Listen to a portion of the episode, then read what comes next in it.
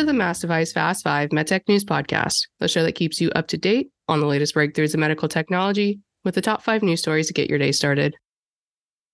I'm your host, Danielle Kirsh, and today I'm joined by my guest co host, Medical Design and Outsourcing Managing Editor, Jim Hammerand. Jim, welcome to the podcast. It's your first time here. Do you want to let our listeners know a little bit about what you do on MDO and maybe some of the projects that you're working on or excited about? Yeah, of course. And uh, first, let me say thanks for for having me and uh, congrats on the uh, podcast. Love what you're doing here, and can't wait to see how it uh, grows in the weeks and, and months ahead. So, at Medical Design Outsourcing, we focus on the technological advances that uh, fuel innovation in medical devices. So, I've really, at least recently, been looking a lot into nitinol, surgical robotics, miniaturization, alternative sterilization methods to ETO, things like that. And so right now, you know, the big uh, project is the one that you're spearheading, uh, Women in MedTech. We'll have that uh, edition out uh, digitally soon. And then it's on to the handbook where it's cover to cover guidance on everything device developers need to know about designing, developing, manufacturing, and commercializing medical devices. Jim does a really good job of doing really deep technological articles, how to's, any things like that over on medical design and outsourcing. So make sure you go check that out on Mass Devices sister website and see what you might learn. Before we get started, I do have a brief message from my regular co host, Sean Whooley. He's been on the ground at AdvaMed's MedTech conference in Anaheim this week, and he has one major takeaway from the event that he wanted to share. Hi, Sean Whooley here reporting from Anaheim and the MedTech conference. It was a great first day over at the Anaheim Convention Center. A lot of interesting panels, had a couple of great meetings. Really the, the biggest takeaway, and if you, if you check out our stories on Mass Device, there's a few of them, was the implementation of digital technologies and AI and connected care across medtech. It's clear that we're sort of witnessing a boom in this space, and we saw leaders from the likes of Stryker, Abbott, Smith and Nephew, Edwards all talk about these types of technologies. So really, uh, I would recommend uh, if you were to read one one one piece of coverage from AdvaMed, it is this state of the industry, which featured Stryker CEO Kevin Lobo, Abbott Executive Vice President of Medical Devices Lisa Earnhardt, Smith and Nephew CEO Deepak Nath, and Edwards CEO Bernard Zovighian they all shared their positive outlooks for the space in response to the EY Pulse of the Industry MedTech report. And they talked about GLP-1s, the emergence of connected care, as I mentioned, different approaches to M&A and all sorts of things. And it feeds into a great conversation I had with Philips and Julia Strandberg. And they announced uh, this morning, actually, that they are launching a new sort of connected ecosystem initiative. So please, you know, look into that as well. It's all on the Mass Device website. I appreciate Danielle giving me the time to give a little insert here on the Fast Five podcast, and I'm sure she'll have the rest of the day's news ready for you. So thank you. Today's news covers an FDA clearance for Hyperfine's AI software for improved image quality on its portable MRI system. Medtronic is warning on previous software on its MiniMed 780G devices.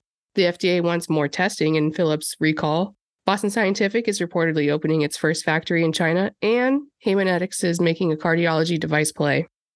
Yeah, a lot of exciting headlines. So uh, let's get right into it. So, Danielle, what's the first thing we need to do to start our day today? The FDA has cleared Hyperfine's AI software for improved image quality on its portable MRI system. The updated AI powered software brings more precise denoising and crisper brain images to its Swoop portable MRI system. So, Danielle, how does this latest software development then update the company's Swoop's portable MRI system? So, the latest software development brings artificial intelligence based image quality enhancements to Swoop and its diffusion weighted imaging sequence, DWI for short. The software enhances the system's AI denoising capabilities by incorporating advanced image post processing into the DWI sequence, and the improved denoising allows for crisper images that help clinicians accurately diagnose, treat, and monitor patients undergoing brain imaging. And I do want to note that Swoop's other sequences, T1, T2, and FLAIR, previously benefited from this AI feature. And what's the messaging from leadership? What did the company's executives have to say about the news? So, the company's chief operating officer said in a news release that we believe in making brain imaging more accessible, clinically relevant, and actionable, and we continue to make meaningful progress across all sequences. With the significant and most recent update, we now incorporate deep learning into our DWI sequence. He went on to say that these imaging improvements will serve as a critical role in enhancing image quality for healthcare professionals in time sensitive environments. All right, thanks for that, Danielle. And now we've got some diabetes news. Yeah, Medtronic is warning on its previous software, MiniMed 780G in Germany. It seems the company has issued an urgent field safety notice in Germany to warn of a potential issue with its MiniMed 780G system that it first announced a few years ago. Now, what exactly is the issue that Medtronic's warning about? Well, in March 2021, the company first communicated that its pumps with software version 6.5 could present pump errors. These occur after delivery of a large bolus at quick bolus speed under certain conditions. This issue only impacts customers using pumps with software version 6.5, so there is no required action for users of MiniMed 780Gs with software version 6.7, but this issue may result in errors if all of the following conditions occur. The user has a pump with software version 6.5, the bolus delivery speed is programmed to quick, the smart guard feature is in use, the pump is on the bolus delivery screen with an auto correction bolus is triggered, and the bolus amount is programmed to at greater than 17.1 units. Auto corrections occur when sensor glucose runs high and active insulin runs low. And what can customers do? So, with this notice, Medtronic informed customers in Germany that they could exchange their current pumps for an updated version for free. Those MiniMed 780G pumps with software version 6.5 can change to a pump with software version 6.7 this eliminates the potential occurrence of these errors, so users can use the pump for boluses over 17.1 units at a quick bolus speed. And what did Medtronic say about this issue? Well, obviously they're regretful of this and they said, quote, "We regret any inconvenience this may cause. We are committed to patient safety and appreciate your prompt attention to this matter. Medtronic also said that if patients had any questions regarding the communication, that they could contact the helpline, which we did provide the number for in the article on Mass Device. Very good. Yeah, that's uh, that apology sounds a little bit like what we've uh, been hearing from Philips in this uh, this massive recall. That's our that's our next headline, right? Yeah, and it seems that the FDA wants more testing in the Philips recall that we've been hearing about for a few years, and the company's been dealing with this recall for some time now, and it, you know, sounds like the FDA wants a little more from the company than what they're giving. So why uh, why does the FDA want more testing?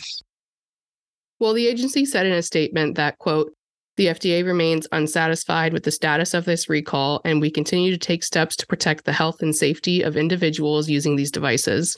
And late last year, Philips released testing results showing that, among other things, exposure to certain emissions from the recalled devices is unlikely to result in appreciable harm to health in patients. Further test results released in July of this year came to the same conclusion. And obviously, this deals with the CPAPs that the company has been recalling since 2021. With those test results, the FDA said it remains unconvinced by the data provided by Philips they also said, quote, we do not believe that the testing and analysis Philips has shared to date are adequate to fully evaluate the risks posed to users from the recalled devices. Although Philips concluded that the exposure to foam particles and VOCs from these devices is unlikely to result in an appreciable harm to health in patients, the FDA believes additional testing is necessary. Yeah, that's that's not as a uh, device manufacturer what you want to be uh, hearing from the FDA. So, has Philips said what they're going to do? Philips agreed to conduct the additional testing requested by the FDA, and the agency maintains its recommendations regarding the health risks associated with the polyester based polyurethane foam breakdown at the center of the recall. The company said in a statement, quote, the FDA stated that the testing is extensive and conducted with independent parties and expressed no concerns with the validity or objectivity of the testing. Philips Respironics is still in discussions with the FDA on the details of further testing. This has been and will continue to uh, be one of the biggest stories in medtech. Can you um, can you catch us up on some of the recent news out of Philips? Yeah, so Philips, we've co- I know we've covered this on the podcast before, and I'm sure this is not going to be the last time we cover it. But Philips has been handling the Class One recall of certain respiratory devices since mid 2021. Respironics recalled millions of ventilators, bi level positive airway pressure, and continuous positive airway pressure machines. We have a timeline of the events on Mass Device, starting from the first recall to this most recent news. The FDA statement also follows a scathing investigational report from ProPublica and the Pittsburgh Post Gazette that was posted just a few weeks ago. That report outlined the alleged withholding of information around the issues with the devices, even as they became more alarming. Yeah, this story's nowhere near done yet. So thanks for uh, staying on top of this one. Our pleasure. In our next headline, China's been a uh, very appealing but tough market for medical device developers. Uh, we've got another biggie that's uh, opening uh, in a big way there, reportedly. So, Boston Scientific is expected to open its first China factory in Shanghai. We reported a few weeks ago that China was a big growth area for Boston Scientific, and the company seems to be delivering on that promise sooner than we expected. What um, what did this uh, report from Reuters say? Well, Reuters reported that Boston Scientific shared the news in a statement on its WeChat social media account. The report said the company shared its interest in expanding regional production and supply chains. Its factory will be in Lingang, a free trade zone in Shanghai, focusing on production for the China market. And according to Reuters, the Shanghai government promotes this area as a quote landing base for developers of semiconductors, electric vehicles, and pharmaceuticals. So, Danielle, with this latest entrant into China, uh, why are they expanding there? Well, a few weeks ago, Boston Scientific outlined China as a serious area of focus at its recent Investor Day event that took place on September 20th. Chair and CEO Mike Mahoney described the country as, quote, one of the most attractive medtech markets. The company sees unmatched growth scale and a worthwhile innovation ecosystem within the country. Jun Chang, who is the president of Boston Scientific in Greater China said also at that investor day that many complexities in the Chinese market still exist, though, but the company will have to navigate payment reform, local competition, and policy pivoting toward local sourcing. But despite these challenges, Boston Scientific expects its China business to exceed more than $1 billion in revenue by 2024. The company projects mid teens revenue growth with, quote, attractive margins. What are executives saying about this move? Well, Jun Chang said that, quote, we know that it's not an easy market to play, but it is a compelling market. She went on to say that so we stand firm on our commitment, but we constantly recalibrate and refresh our approach to maximize our potential and to focus on our core, focus on highly differentiated product technology. And we continue to find new ways to grow. We believe that we are in a very, very strong position to win, and we have the best team on the ground to deliver that. All right, thanks, Danielle. And then for the last headline, looks we've got a, a uh, big deal pending in the cardiac space. Yeah. Haemonetics announced this week that it wanted to acquire OpSens for more than $250 million to expand its portfolio into the cardiology device market. The cardiovascular device market is obviously an attractive and fast growing market, so it's interesting to see another company enter that playing field. Yeah, definitely one of the fun uh, ones to uh, watch from my perspective on the technological advances side. So, what are some of the uh, financial details of the deal? Haemonetics will acquire all outstanding shares of OpSens for $2.90 Canadian dollars in an all cash transaction that will have a fully diluted equity value of approximately 253 million US dollars. The transaction is expected to close by the end of January 2024. Completion of the acquisition is obviously subject to the approval of OpSens shareholders, receipt of court and regulatory approval, and certain other closing conditions. Haemonetics plans to finance the acquisition through a combination of cash and a revolving credit facility. And for listeners who might not know uh, about OpSens, what do they do? OpSens develops optical technology for use in interventional cardiology. It has two main products SavvyWire and OptoWire. SavvyWire is a sensor guided 3 in 1 guide wire for TAVR procedures that acts as a pacing and pressure monitoring wire that advances the workflow and the procedure for shorter hospital stays. OptoWire is a pressure guide wire that aims to improve clinical outcomes by accurately and consistently measuring fractional flow reserve and diastolic pressure ratio to help clinicians in the diagnosis and treatment of coronary artery disease. OpSens also manufactures fiber optic sensor solutions for medical devices and other critical industrial applications. And how does this acquisition add to the Haemonetics portfolio? Well, the company said this transaction is set to have financial and strategic benefits for the company. Obviously, OpSens's technology will expand the company's hospital business unit portfolio with the fiber optic sensor technology into the interventional cardiology market. Haemonetics president of Global Hospital, Stuart Strong, said in a news release that, quote, with the acquisition of OpSens, we expand our leadership in interventional cardiology and strengthen our foundation for additional growth and diversification. By leveraging OpSens's proprietary optical sensor technology, our global commercial infrastructure, and our relationships with the top U.S. hospitals performing TAVR and PCI procedures, we have a powerful opportunity to improve standards of care for more physicians and patients worldwide.